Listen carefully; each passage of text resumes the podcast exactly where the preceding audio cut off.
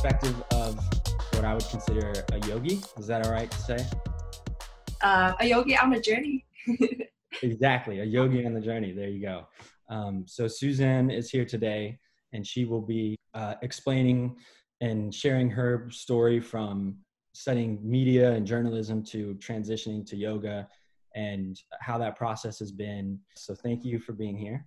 Of course. Thank you for having me.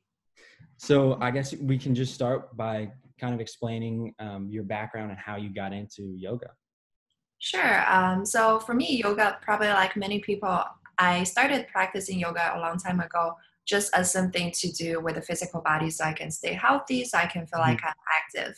I actually remember I took my first yoga class back in college mm-hmm. only because the teacher was my cheerleading coach and I can not go to the class but still get an A. And back then I didn't really understand what yoga was. It wasn't until quite a few years ago when I when I started to take yoga a little bit more consistently.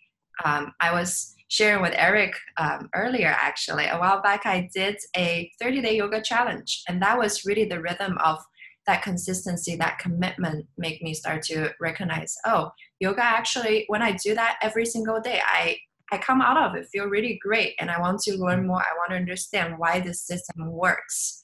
Then um, fast forward after that, I started practicing yoga a little bit more frequently and um, I did my yoga teacher training about four years ago. And that really changed my life. I really opened up my world and allowed me to understand what yoga truly is about. Um, from that point, I think, I think actually, now that I think about it, the first weekend of my yoga teacher training, I made a huge life changing decision for me to decide from a lifelong carnivore, I wanted to stop eating meat because because of the different principles yoga is teaching and um, they basically made me think if i want to take it seriously then i want to go deeper than just just mm-hmm. trying to perform a perfect pose or something and from there my heart literally started to open up and i was able to really dive deeper into the philosophies of yoga start to practicing yoga and meditation a little bit more and allow that to transform my life in a way that i never expected. And now that I've been teaching yoga for quite a while, and um, yeah, as Eric was mentioning, my background when I went to college, I wanted to change the world. I went into environmental science and engineering, then shortly realized that was not the way, at least not for me. Mm-hmm. And so for my grad schools, I went into journalism and media, thinking maybe that's how we can help to uplift and share different stories, just like what you guys are doing right now to, to uplift and inspire people. But um, after graduation from the different schools I've been to, I went into marketing as, as my profession, as my full time job. But uh, mm-hmm. after working there, every year uh, there was a point I would just feel like, okay, I thought this job is how I can maybe potentially make a change in the world, but it's just a job I'm hating that I have to find a new job again and again, just started to see that pattern because I was always looking for those happiness, those fulfillment from the external.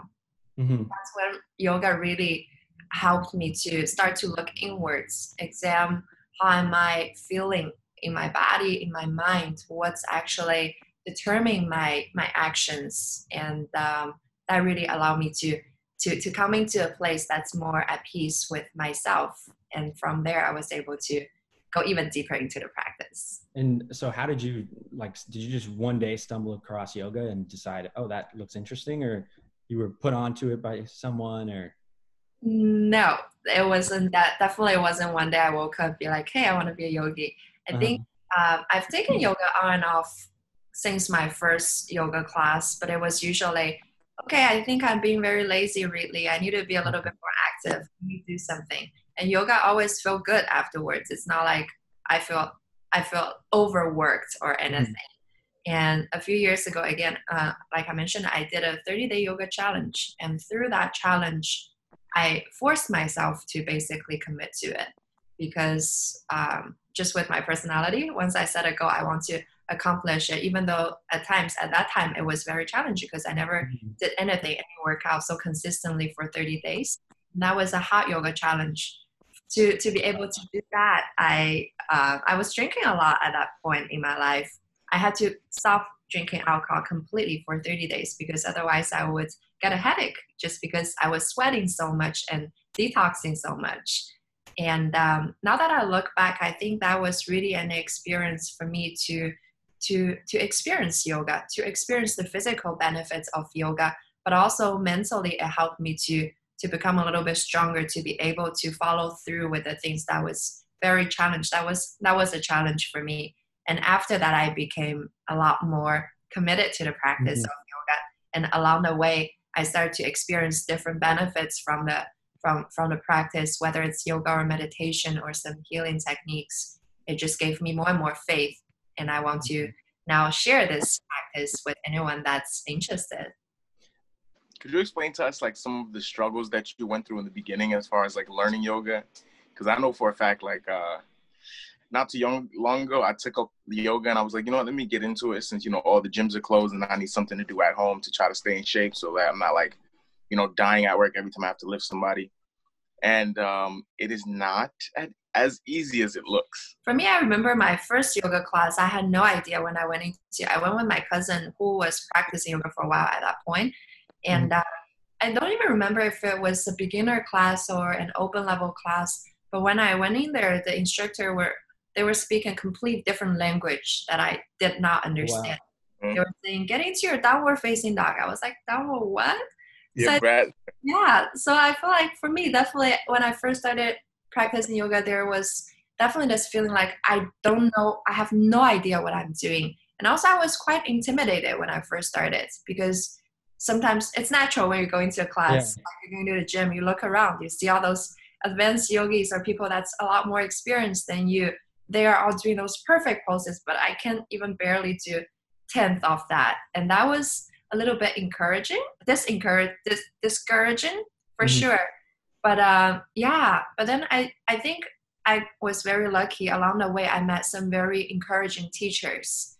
So that also helped me to understand yoga is so much more than the physical poses.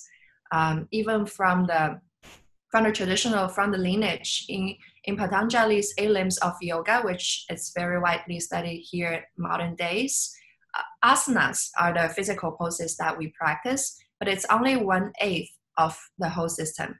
And um, the, the reason we're practicing those asanas even is so we can allow the body to be more open, so we can allow the life energy, the prana to flow freely within the body. Then we can sit stillness, then we can meditate and start to go inwards and understand who I truly am. But the externals, the physical poses are really just just a means for us to get there. It's it's it's some tools for us to get there. There are some amazing yogis out there. They probably don't even practice those physical poses, but because they understand the philosophy of yoga, they're able to really tap into the deeper teaching. They are they're the true yogis more than more than anyone who can do a handstand. So uh, you, that helps. that was amazing. Damn. So you said that being able to kind of access that stillness allows you to um, understand who you truly are. Mm-hmm. So does is that something that helped you realize that yoga was for you because when when you say that i kind of think like when i access that kind of quiet place in my head i'll i'll understand maybe what i want to do with my life or what i um, what my goals might be the listeners we are trying to uh, connect to are maybe ones that aren't really sure what they want to do with their lives. So, is meditation a way or is yoga a way to maybe access that place where you can think clearly? Is that does that make sense? Absolutely. Yeah. I think nowadays we're all so stressed every single day just from everything that's happening in our lives. We don't ever get mm-hmm. to relax. And yoga meditation helps us to not only just relax the physical body, but also give the mind just a few moments to be able to focus on something so we can stop hearing all those constant chatter that's yeah. in our heads. I feel like we probably all have that experience. It's like you're doing something, the mind is trying to take you to the past, to the future, mm-hmm. There's so many, a million things, but you can't really focus on what's happening. And um, if we're constantly living in that state of being, it's hard to really connect with your heart space, connect with your true self, and know what's mm-hmm. what am I meant to be doing um, yeah, I think that can come back to yoga. The word of yoga it means it comes from the root of yoke. So yoga means to unite. We recognize there are many different many unions that that's always constantly happening in this life. Like right now, my body is making yoga with the chair I'm sitting on because mm-hmm. we're making contact. And um, as a human being, when we come into this body, I teach always say there are three major yogas in our lives we're experiencing or striving to experience. The first yoga is when when when we start to come into existence, when the mm-hmm. sperm and the egg they come into yoga, they come make, to make that union. We embodied into this life. The spirit soul of who we truly are. We got into this physical body so we can be born into this world and experience this life. And that was the first yoga. Then there's the second yoga when we were born into this world, when your heartbeat and your breath start to make this union, this yoga. That's the second yoga. If you think about it, when we were in our mother's wombs, we are not breathing. The mom is breathing for us, but your heartbeat from the 20, 25th day, I think, from conception, it already exists. But these two, from that moment until now, until we leave this body, they're always constantly happening with or without us realizing it. When I'm happy, I'm breathing. When I'm upset, I'm breathing. When I'm angry, my heart beats. When I'm sick, my heart beats. These are just such amazing gifts we're having to help us to even sustain this life in this body. Um, but anyway, so the third yoga that we are all yogis are striving to achieve in this life is the union between the soul and the super soul. So, according to the teaching of yoga, we are all eternal spiritual beings. That's just physically being in a different body. It's like, so yogis believe in the eternity of the spirits, believe in deep down we are all this Atma. We call it the Atma, the soul. And we also believe right in your heart space, ne- next to your soul, there's this super soul, Paramatma. Some call it God, divinity, um, universal wisdom, whatever you connect to, whatever tradition you're coming from. But yogis believe the third union, the reason why we're in this body is we want to invite this third yoga, the third u- union, when the Atma, our true self, start to recognize the super soul within us, the divinity within us. And that's when we start to access all the true universal wisdom. And I think that's just extremely beautiful teaching for me. Um, also because, not because, yoga also believe that as a super as a soul that's living in this physical body your true nature is eternal because the mm-hmm. soul never dies. It was the physical body might dwindle might go through different phases but the soul will continue to exist. We've been here before this body. We will be here after this body. It just continues.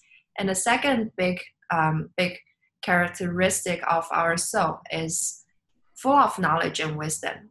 So I think we all have that experience when we're really true to our heart space, when we have to make big decisions in lives or something. You have that gut feeling, and it comes through your heart, and it's always right. So yoga teaches us that we all we already have access to this this divine wisdom, to this true mm-hmm. wisdom, but we are so often covered by different layers of us, the different things, different conditions we have and we forget about this this beautiful wisdom that's in us. And the third part of our true nature according to the teaching of yoga it's blissful. It's like the soul by nature is joyful it's blissful. It's not causing by anything. It's not because i had this amazing ice cream or i have this beautiful home i'm i'm happy but rather it's coming from inwards. I'm like speechless just listening to this. Like i so I I read a book recently, right? When I was um, cause like I I I put I tell myself that I'm on a constant spiritual journey, where it is I'm trying to find my true self, like the, my spiritual self that exists within the physical body, and like I do a lot of reading and a lot of researching. And one of the books that I came across that like when you talk, like I just started thinking about this book, was the uh, the Bhagavad Gita. Yes. Oh, I believe the, the book itself is about the conversation between the Prince Arjun and Krishna when he was go to war with his family. And he was asking for advice on like you know what is the reason who wins when family fights? And it's just like the way the book breaks it down so poetically. And then they throw yoga in there. And they talk about getting in contact with the transcendental self. And it's just it was just it i promise it was like the most eye-opening book that i've ever read.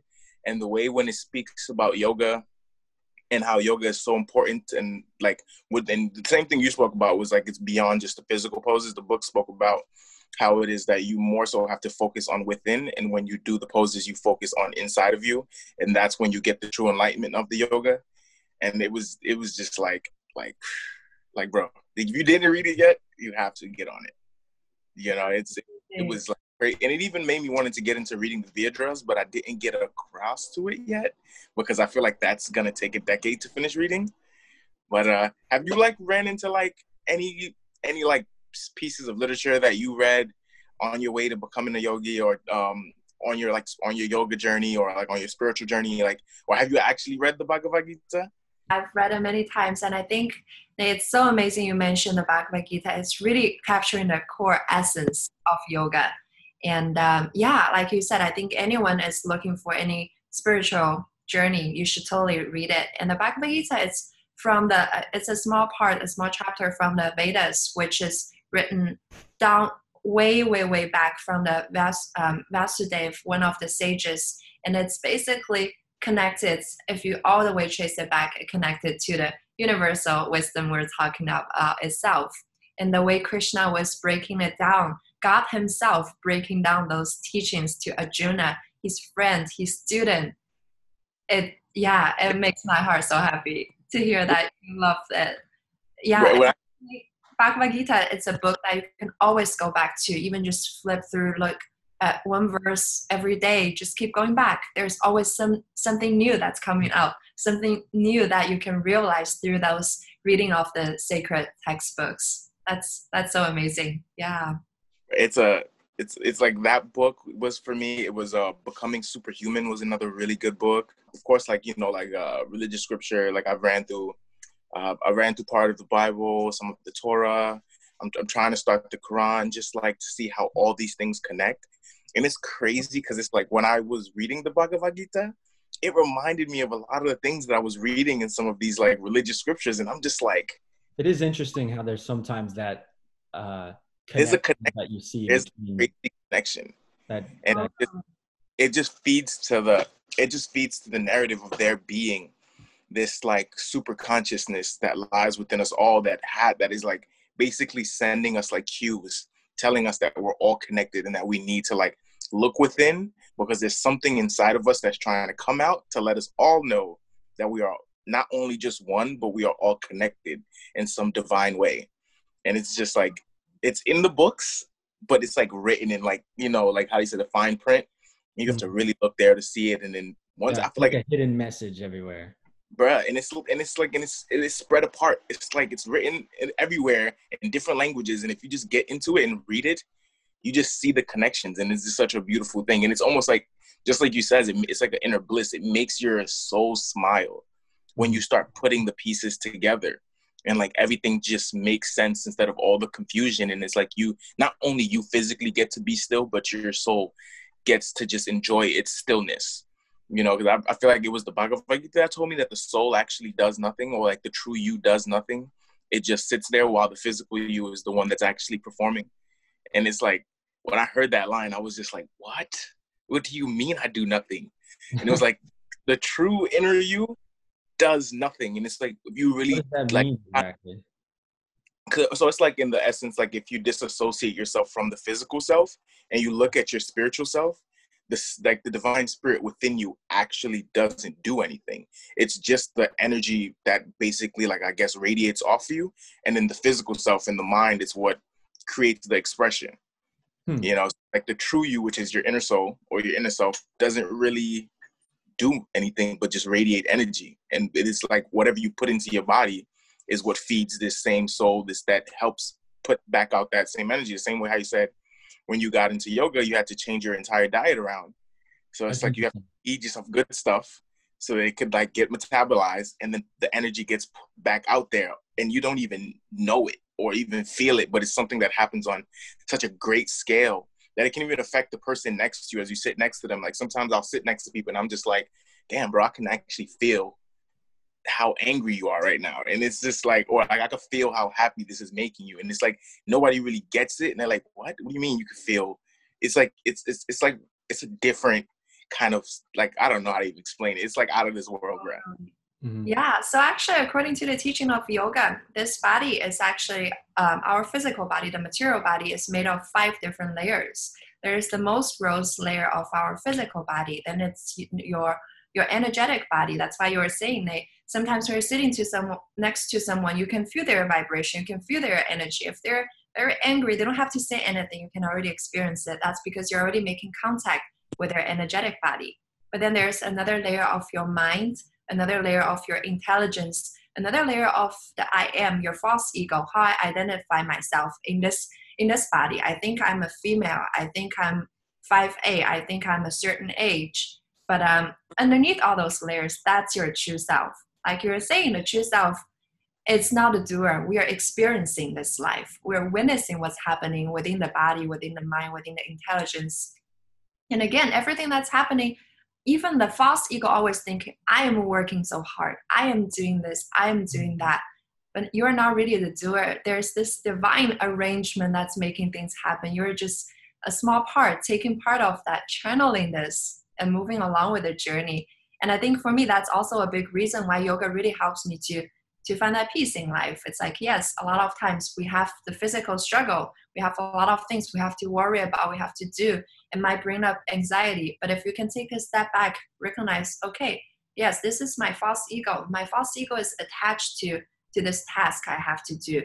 But my divine self, my true self, if I take a step back i'm just witnessing i'm just experiencing this human experience yes i'll do my best i'll do all i can to to fulfill my duty in this life but that doesn't mean i'm being too overly attached to the results of the things i'm doing i'm hmm.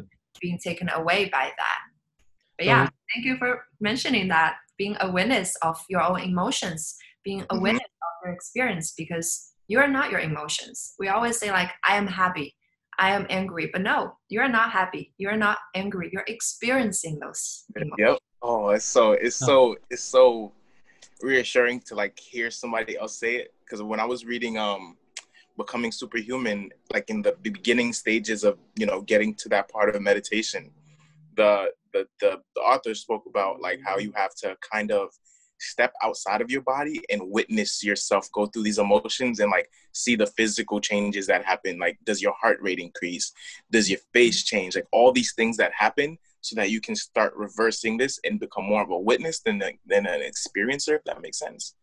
How do you how do you reverse it? Like when you when you feel that emotion how do you decide or can you decide in that moment i'm not going to feel angry or instead i'm going to feel happy you know? Is that yeah i think it's less about trying to control what i'm experiencing but also but it's more of recognizing okay i recognize i'm experiencing this emotion of being happy being mm-hmm. angry mm-hmm. right now but that does not define me that's not who okay. i am and mm-hmm. uh, i think one of the yoga classes i've taken a teacher say something very beautifully they were saying when we are angry or when we're having any emotions, it's normal for us to have reactions when those emotions come up, but it's only the first 60 seconds or however long, I don't remember exactly, the first initial period you have no control. Then after that period, it's hmm. your choice. You can consciously choose whether I want to continue feeling angry or I can react in a different way.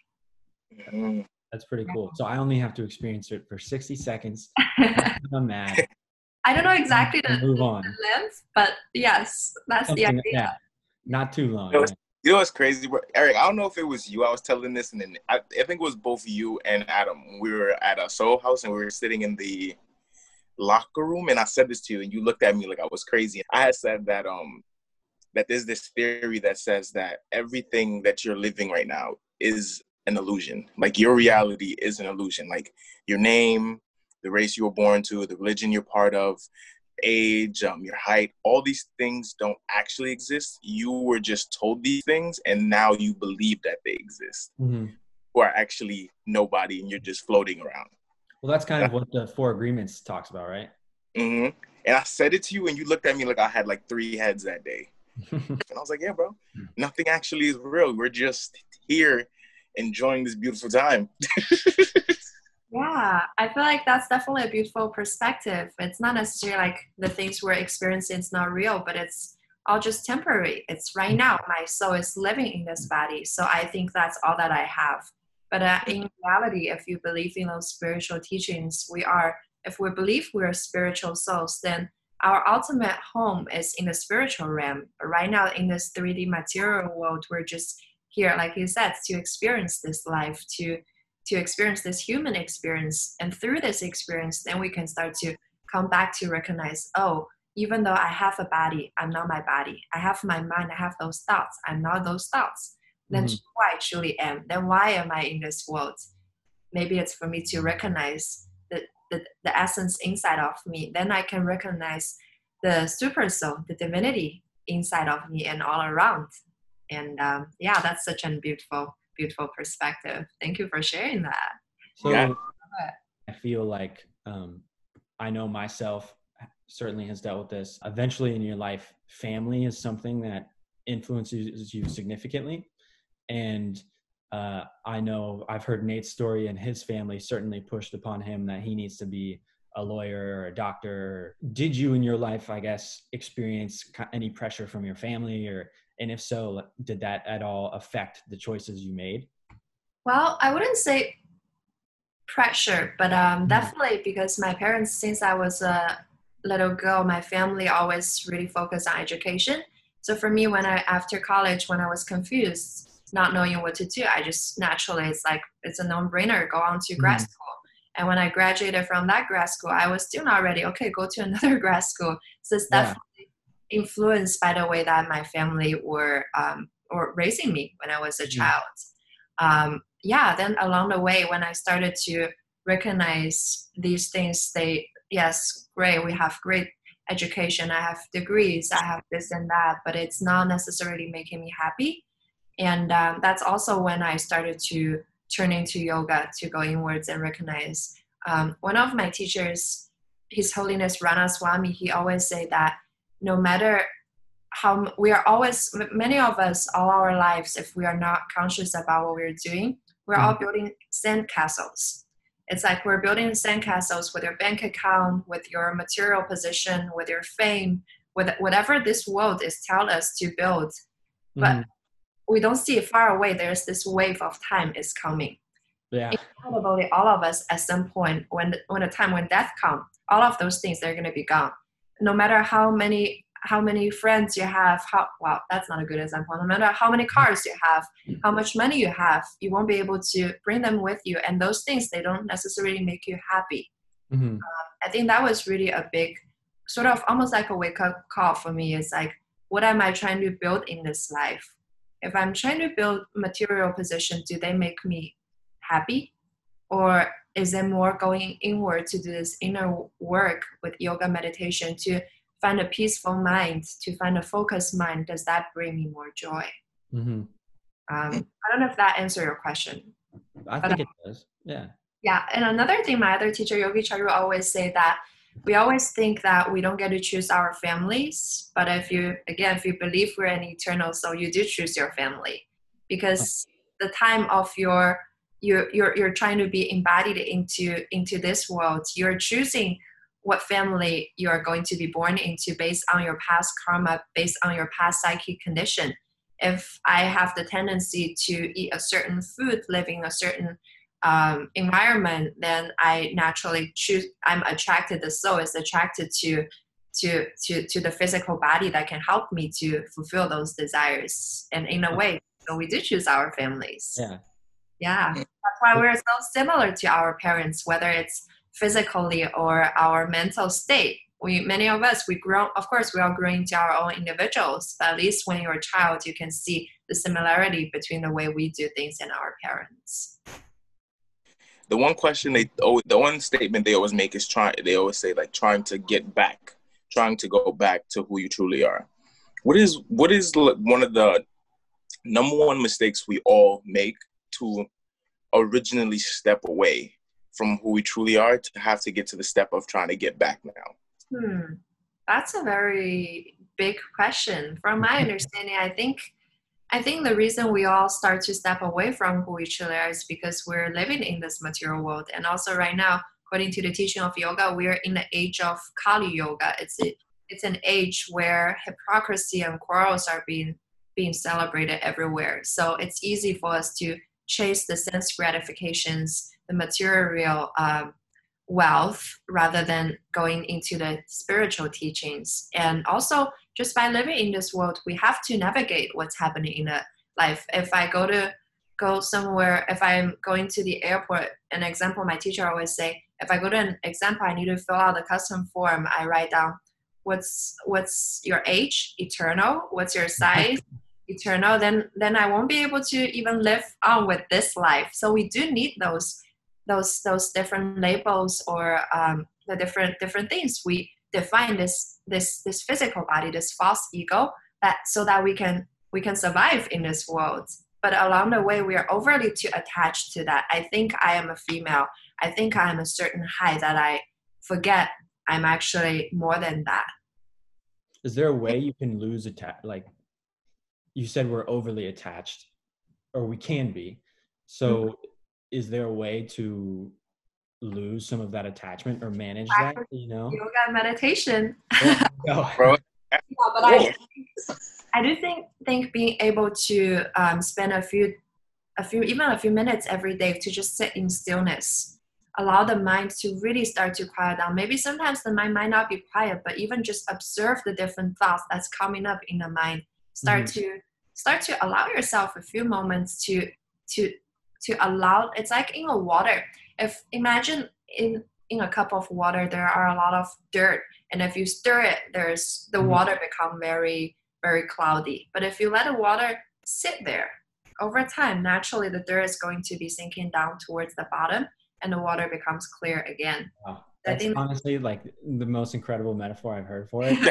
I've heard it from perfect. someone, I'm sure. Um, but um, yeah, so that's how we can start to really allow the mind to settle when we are feeling a little bit more quiet, more still, then we can start to do all the other work, right? And would you say there's a certain amount of time that like you would recommend someone who's beginning in meditation to uh, give themselves daily? Even just five minutes would be great. And if for huh. beginners, the most easy, effective way I've seen mm-hmm. is to just focus the mind on the breath, because the breath is constantly happening in the present moment. When you mm-hmm. attach mm-hmm. the mind to the breath, naturally you come to the breath, present moment. Of course, the mind is still trying to distract you as you're breathing in and out but as much as you can, maybe just for five minutes, focus on your breath.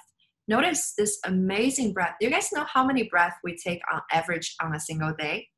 Oh gosh, I bet it's. I know supposed to take them.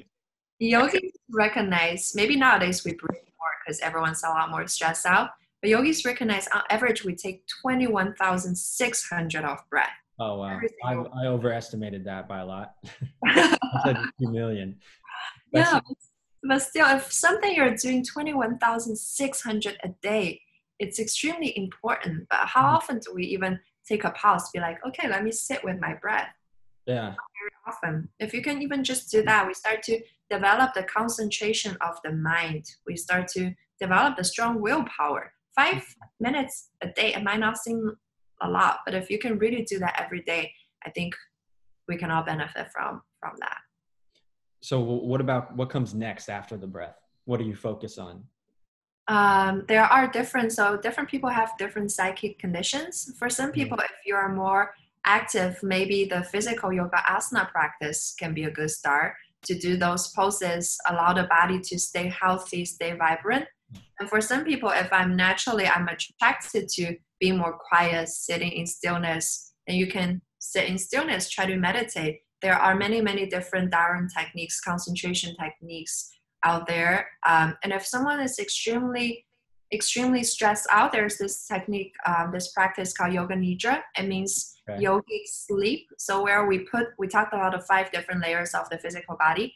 We put the physical body into the sleep, and then you allow the mind to be focused. And from there, you can tap into a deeper state of relaxation, but also allow the inner wisdom to come out. Huh. Uh, yeah, there are just so many different techniques. I think anyone can choose a different type that's that's suited for wherever we are in our evolution, wherever we are, that our bodies are, our mind are. For mm-hmm. example, for me, when I first started, I was attracted to more of the outer yoga, as they would say, like doing the physical poses. But okay. I start to grow a little bit more. I'm more attracted to the meditation coming towards the inner yoga. But maybe for someone else, they're naturally maybe they're just naturally attracted to the meditation part. And mm-hmm. over time maybe they will come to the outer side. But it's a whole system. Um, whichever that's speaking to you right now would be a good start. Okay. yeah. Yeah. We'll, Nate, we'll do some meditation after this. Yes. Bro, I'll, be, I'll be meditating. Y'all you sleeping man. Like i have like a little a little morning routine that i do now like um uh-huh. like uh like i'm telling you bro like it's like after you read certain things, you become guilty when you catch yourself not practicing yeah. what you've read. So it's like I, one thing I've definitely read about was like uh, breathing practices, like different types of breathing techniques, uh, tiger breath, fire breath, all these crazy different things, and they actually definitely do help because you get this feeling of calmness. And then like in the morning, I'll do my breaths, like a ten minute breath exercise before I get up. I like as soon as I wake up, I try to get up like an hour before my alarm and just sit there in quiet and stillness and just listen to what's going on around me instead of just mm-hmm. like picking up my phone and going through it. And then I also like dedicate like five minutes to speaking to my spiritual self. So like I just like it's almost like I I'm it's almost like a prayer, but like I speak and give thanks to the spirit within me for allowing me to do certain things like being able to speak and learn and just like walk and use my my my, my hands and things mm-hmm. like this and then I wouldn't say like I guess that's kind of meditation. It but is. I've, I've been trying to like I'm I'm definitely staying consistent with the speaking. I'm like my the breathing. I'm def I'm like off every so often, and when I when I'm like halfway through my day, and I'm like, dang, I didn't do my breaths. I'll literally be on the ambulance with like a patient and just sit back there and just like while we're riding to the hospital, just get my like start breathing, like do my breathing techniques, taking the deep breaths, hold it, and like really enjoy the feeling of like uh, filling your lungs up.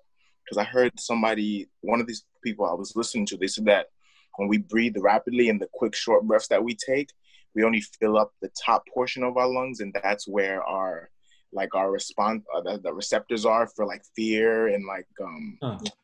like well, that uh, back to the chakras, right? Yeah, that relates back to the chakras, doesn't it?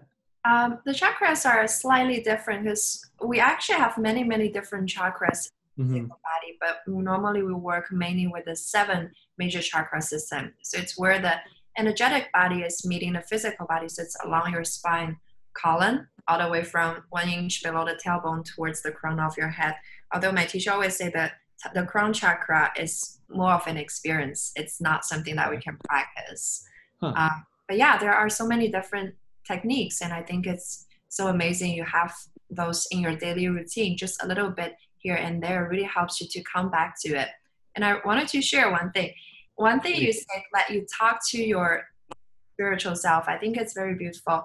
My teacher gave us an example of how very often many people we're praying we're, when we're praying we're asking we're talking to god asking for things but when you're meditating you're actually listening. Because when we're meditating we allow ourselves to be quiet. Then you can start to receive whatever whatever blessings or wisdom that's coming through.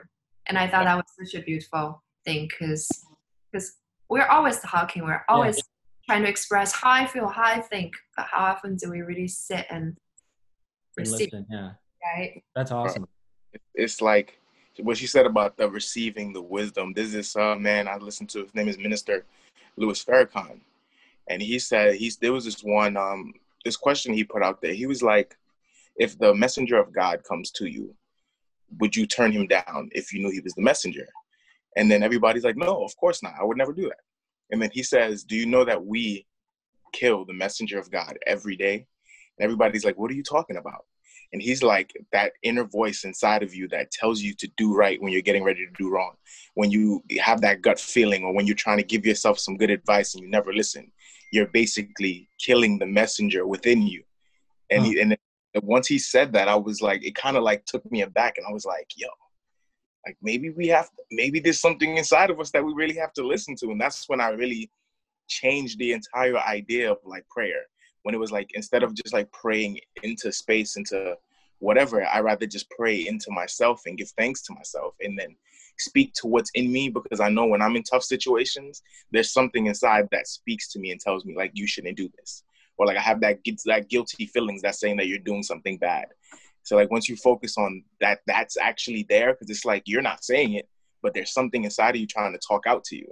Totally. You know, take that moment to like talk back to it and give it thanks just for allowing to give you that wisdom, and then you allow to give you make yourself more conscious of its voice in a way. Totally, because again, yogis recognize that's the third yoga we're looking for. Right inside of our heart space, we have our Atma, which is our true self. And right next to it, there's the Paramatma, the divinity in the heart. So as you're praying to the Lord in the heart, to the Paramatma, you're already making that connection with the super soul.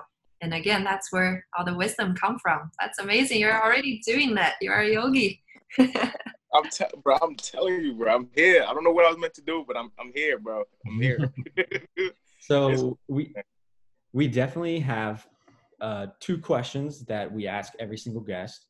Mm-hmm. Uh, but Nate Nate knows what they are. But before we get there, there's something that we, given the, the time and um, everything that's going on in the world, we can't ignore it. We are in the midst of a once in a lifetime pandemic. Oftentimes during this pandemic, people start to feel unfulfilled because their lives have changed. Uh, their their work that they were doing daily is is no longer a thing. Um, you're having to maybe do things you wouldn't normally do in order to supplement income. Are you dealing with uh, the pandemic and coping in these very weird times? Totally. Um, I was just reflecting on this the other day. I think I'm extremely grateful to really just have the tool of yoga and meditation mm-hmm.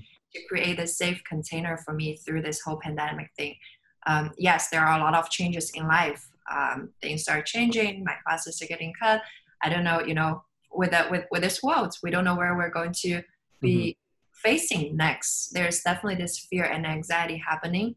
But for me, I have been very lucky over the last few months. I've been in hundreds of hours of training with my teacher, and also I have my own practice where I get up in the morning. First thing I do is meditation and yoga, and mm-hmm. before I go to sleep, that's that's the last thing I do. So it's like creating this this container to help me to really cope with what's happening. Huh. And also, I think from a more spiritual perspective, more yogic perspective, it's also like everything in this world only lasts for a while. So there's there's this certainty, not this certainty, there's this uncertainty of not knowing what's happening.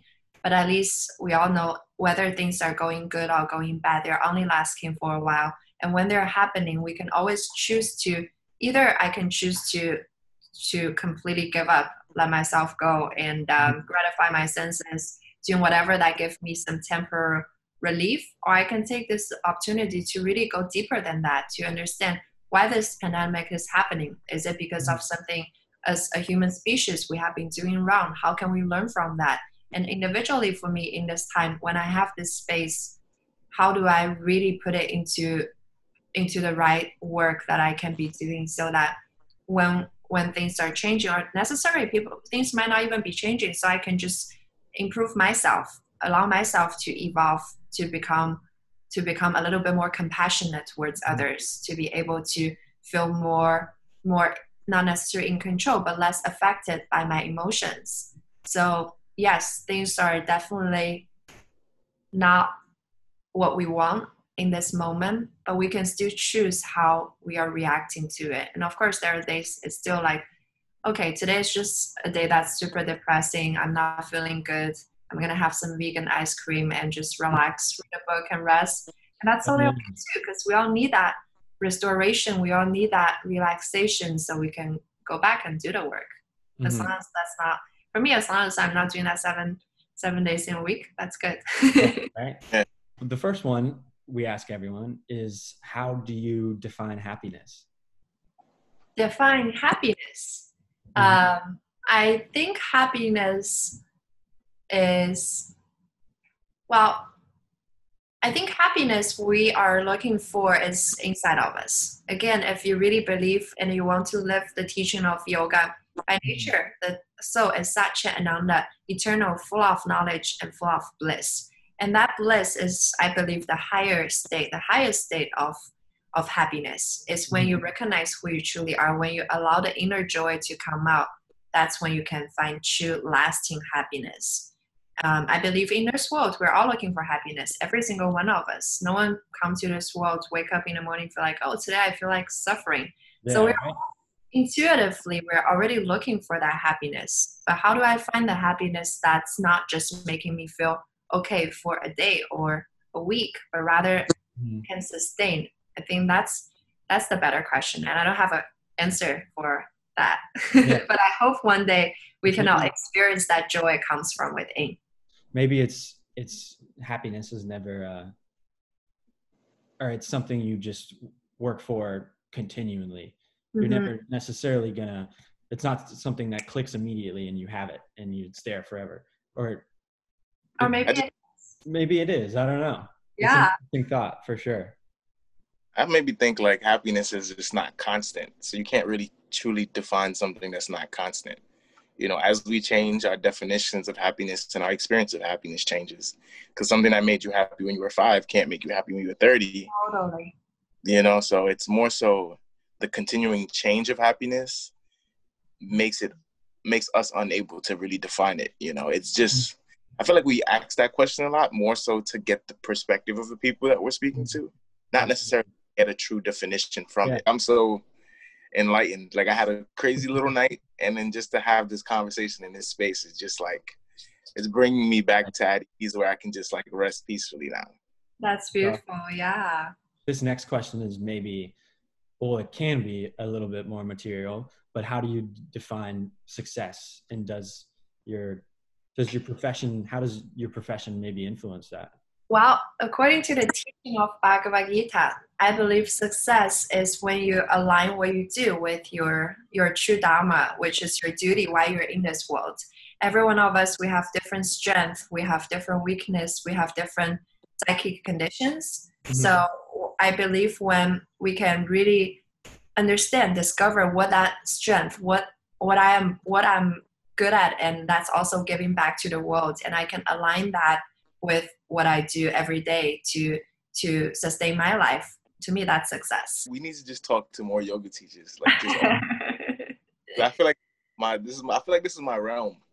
Like every time I Yeah. speak about like psychology and just like getting into the inner self and the workings of the mind and getting into like spirituality, that's like when I really tune in and I'm like, okay, this is where I can really get into it. And we talk about business and like all the material stuff, I'm like, all right, I need to know this stuff, but it's like, yeah, See, Yeah. that means Yeah, you're on your journey as well. And just the fact that you would choose to read Bhagavad Gita back to back, cover to cover, it's it's amazing. It's also it's also the super soul inside of you that's guiding you to even pick up that book and Huh. read it and get a wisdom from that.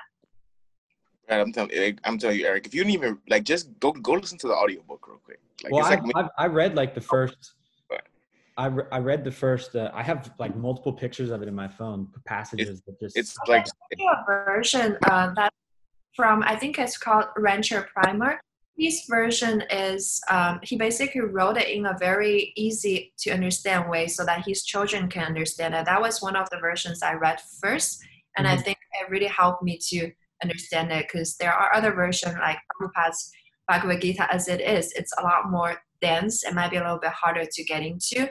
Mhm. Um, I'll send you the link of, of that version I have. idea. How can the listeners go about finding you uh, on Instagram or Twitter or Sure. Um, I'm not on Twitter much, but I'm on Instagram. My personal Instagram is Susan Hu three three. Because three is my favorite number. It's also my birthday. Um, so it's just Susan Hu three three. And I also created a page um, about a year ago, wanting to create this community for for anyone to to to be able to share their wisdom about yoga. It's called Everyone's Yoga because I truly believe, like we mentioned earlier, many of us we feel intimidated when we wanted to even take a yoga class. But yoga is really so much more than those advanced physical poses. Yoga is really for everyone for us to evolve for us to just get to know who we are. So um, yeah so it's susan hu 33 and everyone's yoga. We will be in a class soon with you if you'll Oh, have one million percent. That is we're happening. going to do it yes please is- come. right now um, i teach and i manage the yoga program at the bhakti center in new york city It's a cultural center, a spiritual center that really transformed my life personally. Um, and it's located on First and um, Second, First and First actually, First Street and First Ave in and the is East it open right now? Mm, No. Okay, I figured it. Yeah, but we do have online Zoom classes right now if Okay. anyone wants to join. Let's go. I also do every Friday actually on Instagram. I do a fundraising um, class. You can come. You don't have to donate if right now it's a little bit challenging. But every Friday morning, seven thirty Eastern time, I do a all levels yoga meditation for one hour every Friday. Mhm. I'm there. That's Yeah. happening. Looking forward to having you there. I'm there. So nice chatting with you both. It's Yeah, such a nice you. space you're creating. Really, yeah, it's it's been very joyful. Yeah, thank you so much for thank you for for taking time out of your day to talk to us and our listeners, and uh, we really appreciate it. Of course. We we do like to close out every session with like some words of wisdom. So if you have any words of wisdom for anybody listening, please enlighten us. Whoa. I don't know Yeah, if I that's like a that's- that's a that's a a va- you could do anything, I guess. Anything. Um, let's see. Maybe it's something that a quote that you carry. Or, Yes, there is a quote that I I've always liked since I was a little girl, and it wasn't yogic, but it's kind of related to yoga now that I think about it. It's from The Little Prince. It says, "What's what's essential? It's invisible to the eyes. It's only with the heart you can see the essence." Something along the way. yeah. And um, I was always very attracted to that book when I was a kid, and I was feel like, "Whoa, this is so cool! I don't have to use my eyes to see." Yeah. Um, I didn't understand it obviously back then, but now that more and more I start to see naturally my psychic condition was Mhm. attracted to that because I do believe what's really essential in all of our lives it's beyond what we can see sometimes even beyond what we can perceive because it is if you do believe the spiritual realm then that's where we come from the true knowledge wisdom come from there. It's only within the heart space with a with with our atma then with the blessings from the atma the super soul we're able to receive that It's like actually hearing somebody say those terms. It just sounds better than when I was saying it in my head when I was reading it. So like now that I know how to really say it, it's all right. It's all good now. perfect